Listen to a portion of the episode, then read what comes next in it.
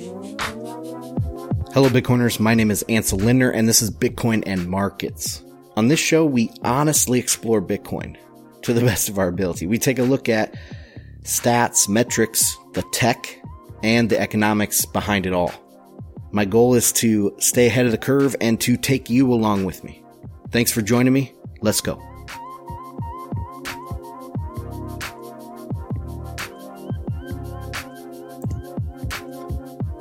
What is up, Bitcoiners? Welcome back to the show. What a wow week. We pumped 20% in a day for Bitcoin, almost 30% in the entire week. Of course, then we hit a roadblock and we fell about 25% within a matter of an hour or two.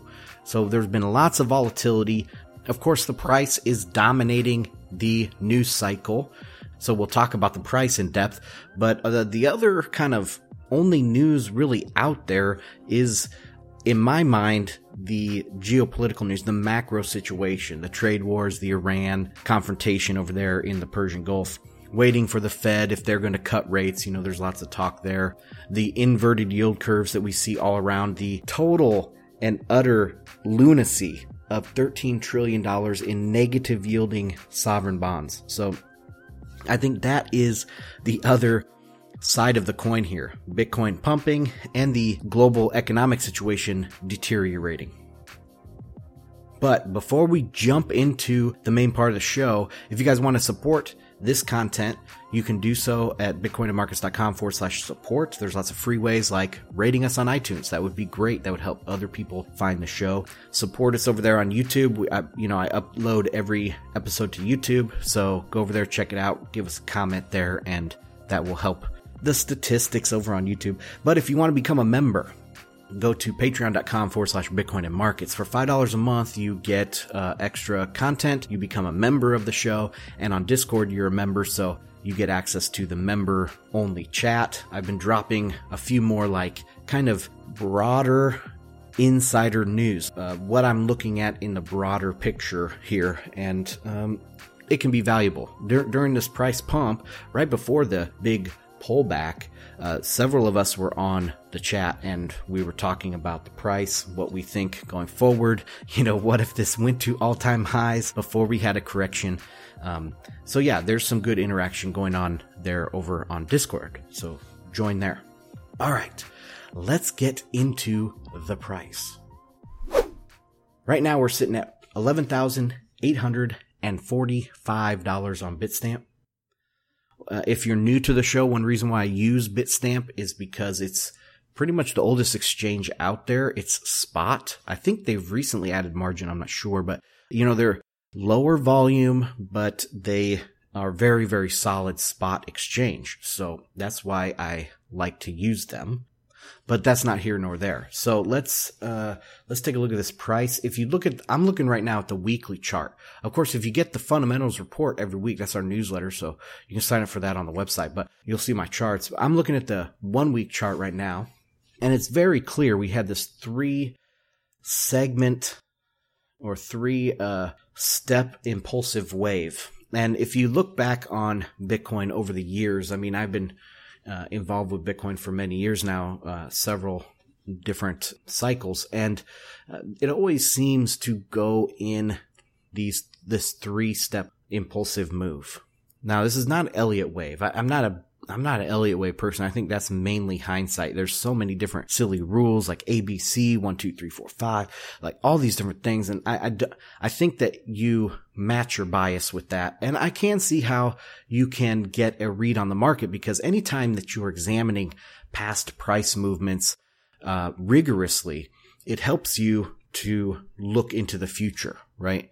The, the worst thing that you can do is, uh, use like Elliott Wave and uh, just look at the price for two minutes a day, right? If, if you're in, into the charts for long periods of time, uh, even if you're doing something that's not correct, like Elliott Wave, in my opinion, then you're still going to get some insight into the price movements.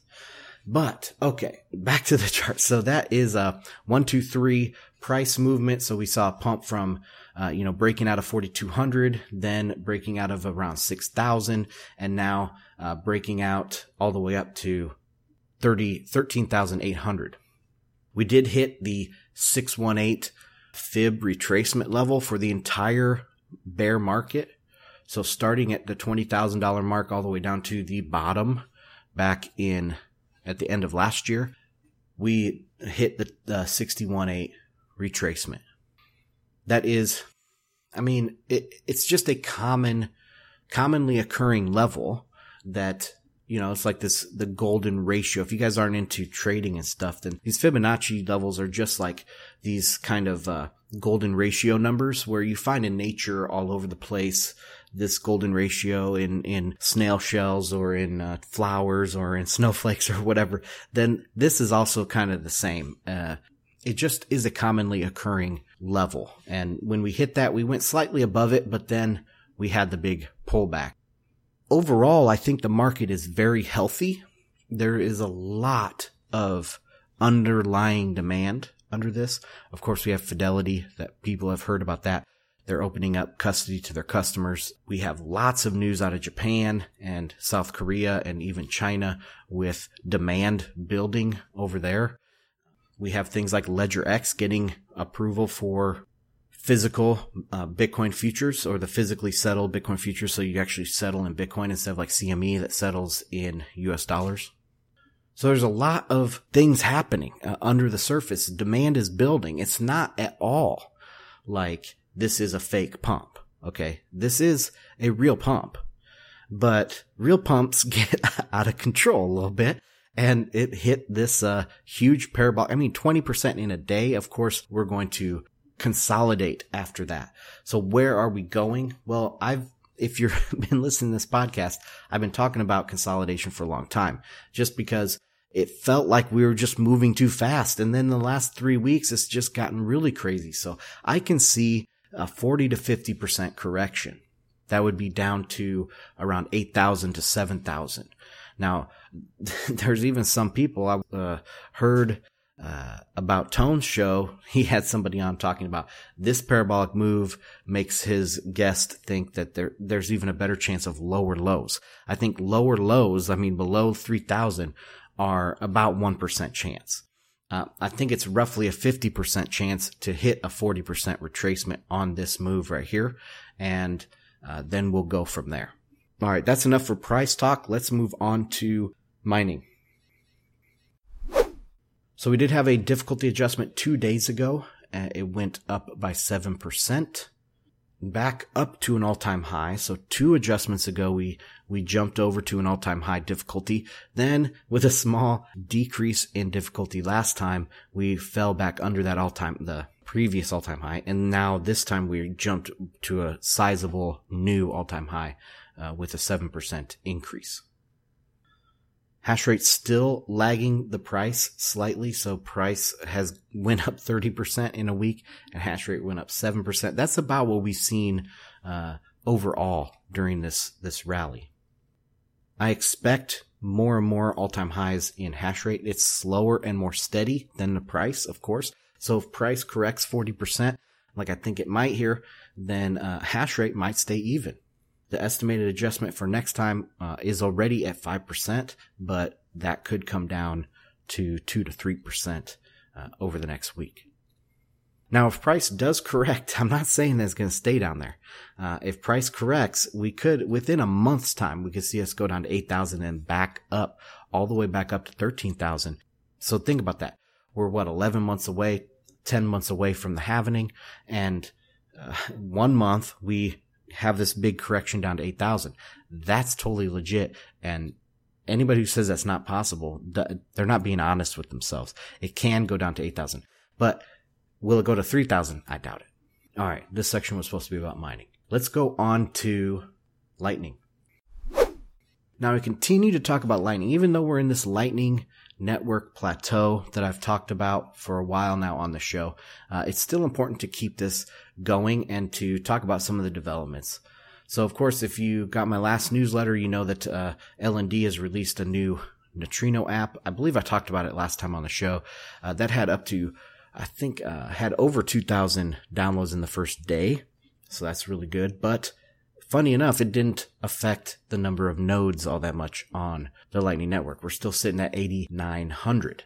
Now, the number of channels slightly down, 34,000, and the network capacity is roughly even at 941 bitcoins. That's over 11 million dollars still on uh, as capacity. When when is this lightning network plateau going to be over? I don't know. I don't know. There's a couple schools of thought here. So, um, as a Giffen good, when the price goes up, the demand goes up for Bitcoin. Also, we've noticed in the past, as the price goes up, volume, on-chain volume goes up, and hence fees go up. Hence, maybe that would give more demand for the Lightning Network. But then there's also that, uh, like, fundamental idea that if price is going up 20% a day, you're not really going to be spending Bitcoin. But in the bull market, as you feel richer because your holdings are going up, then you will be more likely to spend. So I think that as this bull market proceeds, the wealth effect is going to create more demand for Lightning and continue to push the development. That is my take right now. And we'll see. I mean, maybe during this consolidation at a higher level, people are feeling a little richer than they did two months ago down at 3000 when this plateau started. Um, you know, then maybe people will start going over towards lightning and uh, as the price is stable, they can spend a little bit and replace it at a, a consistent level. But that's what I kind of see. As the price goes up in this bull market, we'll see more demand to spend because of the wealth effect and more people going on Lightning. We'll see a lot of different types of apps as well.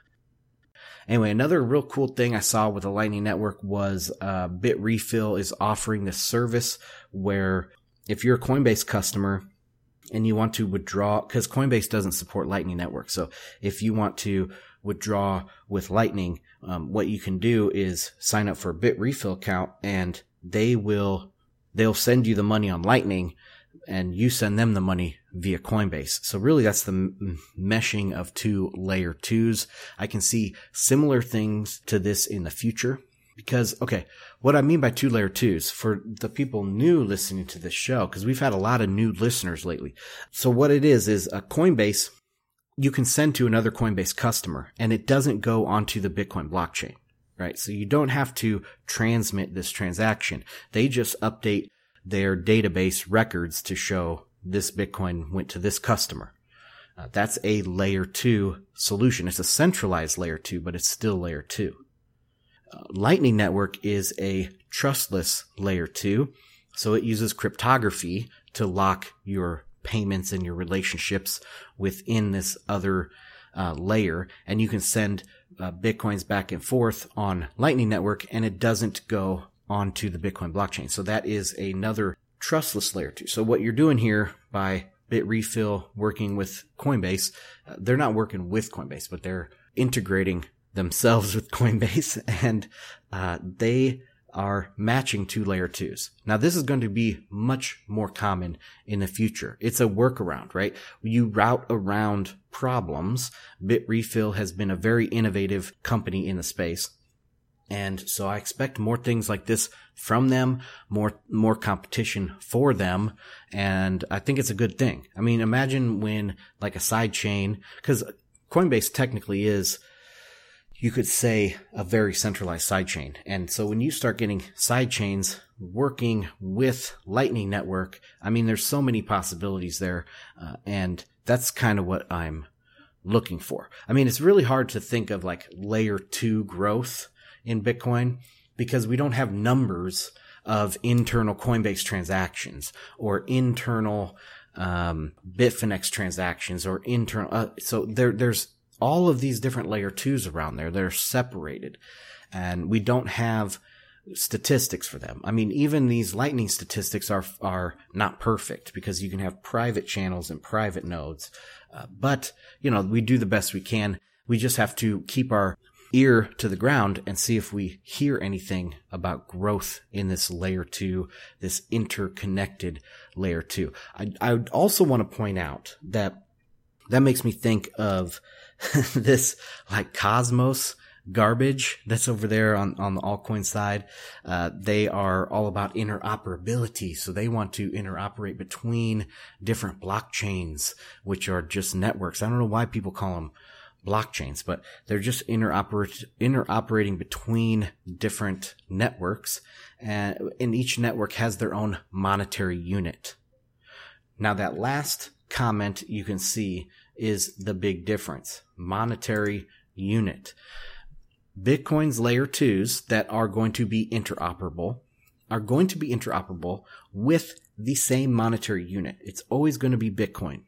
If you are on Coinbase, those accounts are in Bitcoin. Of course, you can have other coins in your Coinbase account, but I'm talking about Bitrefill integrating with this. So uh, those are Bitcoins, and Lightning Network is using Bitcoins. So see, they're using the same monetary unit. But if you're talking about Cosmos with Ethereum or Polkadot or whatever all these other coins are, Stellar, garbage, junk, then it's all these uh, different monetary units. It doesn't make as much sense, right?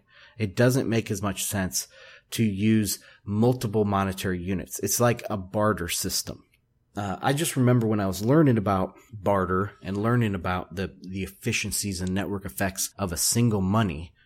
Um, when you have, say, a bimetallic standard, like people have said we've had, we had with silver and gold for many decades, um, you had two sets of prices, right? So let's say you had a hundred goods in the economy, you would have 200 prices to memorize versus 100. And then there could be, say, in good number 85, there's some sort of distortion or discrepancy. And then you have to, the prices have to move and undulate and find a balance between both monies. You get what I'm saying? So good number 85 might move 10% versus gold and only 4% versus silver. Well, now there's a discrepancy and now you have to use use energy in the market to, to balance that out. It's inefficient. Where if you have one money, that's generally one money, then it'll be much more efficient price discovery. Now, when you're talking Polkadot, you're talking Cosmos, you're talking all this junk garbage over there, then, uh, you know, they're, they're thinking that, oh, this is great. We can have many multiple, uh, monetary units.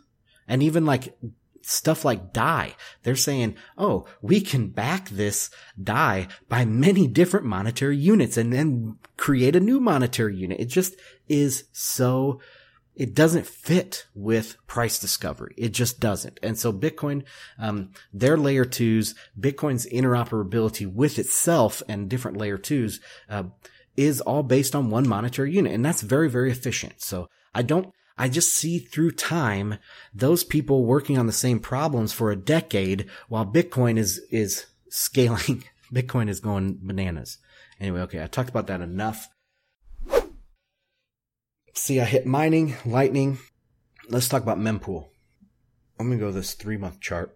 Cheers, I'm having a beer. It's Friday. Holla. So let's load up this next chart. Okay, um, so we're talking mempool.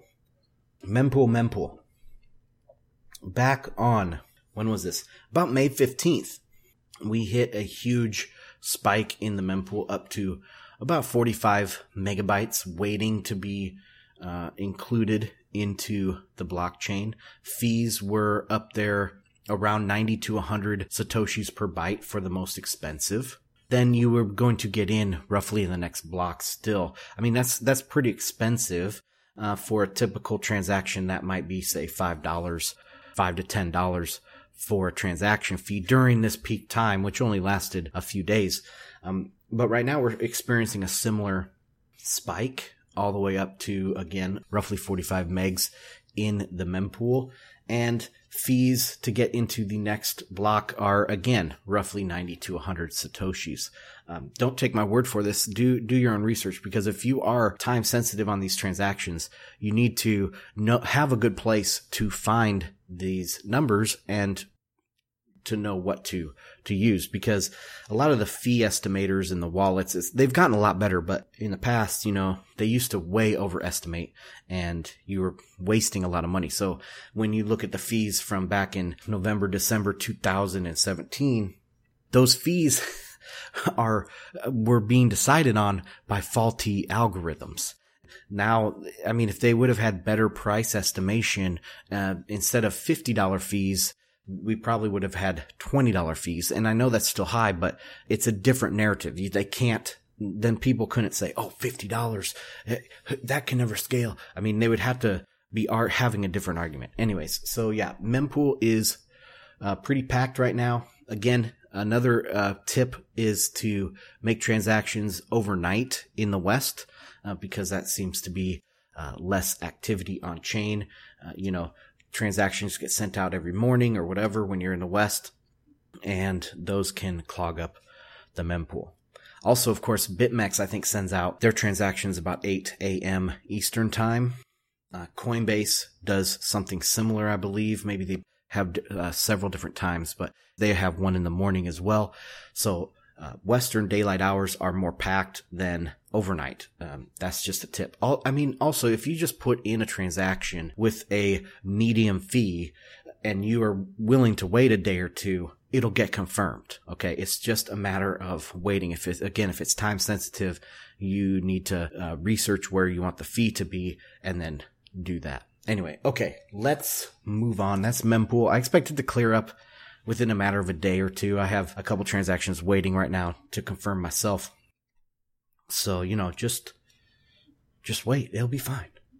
All right, let's get into the news items for the day. Let me bring up the fundamentals report.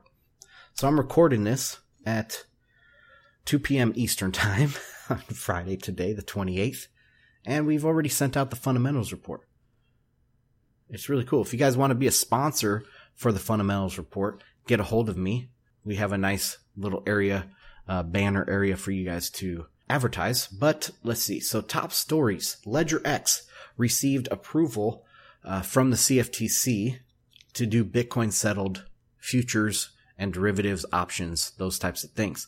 Now, this is kind of just the start of maybe larger uh, players getting approval as well. This would be like Bakkt and others. Um, of course, CME is cash settled, and they've been going crazy on volume lately. So LedgerX, this they they've been an innovator for several years, and this seems like they are uh, ahead of the curve here as well. Facebook's Libra, they are getting pushback like crazy. They're getting attacked on all fronts. So this week we saw BIS release a statement against stablecoins. We saw the G7 and they're forming a stablecoin task force. US lawmakers also are questioning the use of Libra and stablecoins for terrorism. And finally, the ECB is demanding more information from Facebook on this, uh, on their plans. So overall, Libra might not even launch, guys like I said in the tweet right away on the first day that they released their uh, docs, I said the most bullish thing would be for these governments to change or ban Libra. And it looks like that might be happening. Two more news items. Let me take a quick swig. Happy Friday, everybody. Price is up. We can celebrate a little bit. But okay, so this story is about the negative yielding sovereign debt. So these are like treasuries or sovereign debt from sovereign nations that's less than zero. Basically, you pay $101 to get 100 back. Something like that. I mean, of course it's by basis points here, but, um, it's, it's crazy. Like you're better off. You know you're better off by holding cash because that cash is not negative. It's, it's actually face value. Hopefully. But so we saw in one day this week, we saw an increase of this negative yielding sovereign debt by $700 billion. It surged past the $13 trillion mark. This is globally, of course. So globally, there's over $13 trillion of negative yielding debt. In this type of scenario, it's better to hold cash or to hold gold or to hold Bitcoin, of course, but Bitcoin is still a little bit outside of the mainstream. So you're getting paid to hold gold in this case. One of the, I think the craziest thing is Austria. They uh, have, I think it's just a, this is their second issue of century bonds. These are hundred year bonds and the interest rate has gone down to 1.2%. 1.2% for a 100 year bond. It is insane. I think Brazil did it several years ago and it was like 30% and they already defaulted on some of them. But 1.2% for a 100 year bond. This has gone so crazy. Something has to snap here. All right. Last news item. And this is one of the biggest out there is Bitcoin deposits come to Cash App. So Cash App has become the favorite way to buy us to stack sats, excuse me. You can go on there and, you know, just buy as little as $5, I think, or maybe even $1 of Bitcoin uh, at a time. You could do that daily, F- buy $5 of Bitcoin a day instead of uh, doing one of your vices that costs a couple bucks a day. You know, you can stack sats with that with the Cash App. Now they also enable um, Bitcoin deposits. So if you are a Bitcoin holder and you want to live off your Bitcoin, uh, and you know, cash out to dollars whenever you need it, then you can do that now via Cash App. A lot of people were holding out for this. Uh, Coinbase was like the go-to for this, um, but now that Cash App has it, I think that Coinbase will be losing a lot of these customers. And this is just karma. Coinbase has been anti Bitcoin for many years, even though Bitcoin is a majority of their business. They've been going more into the altcoins, into the Poloniex model, trying to recreate their success, but without much luck.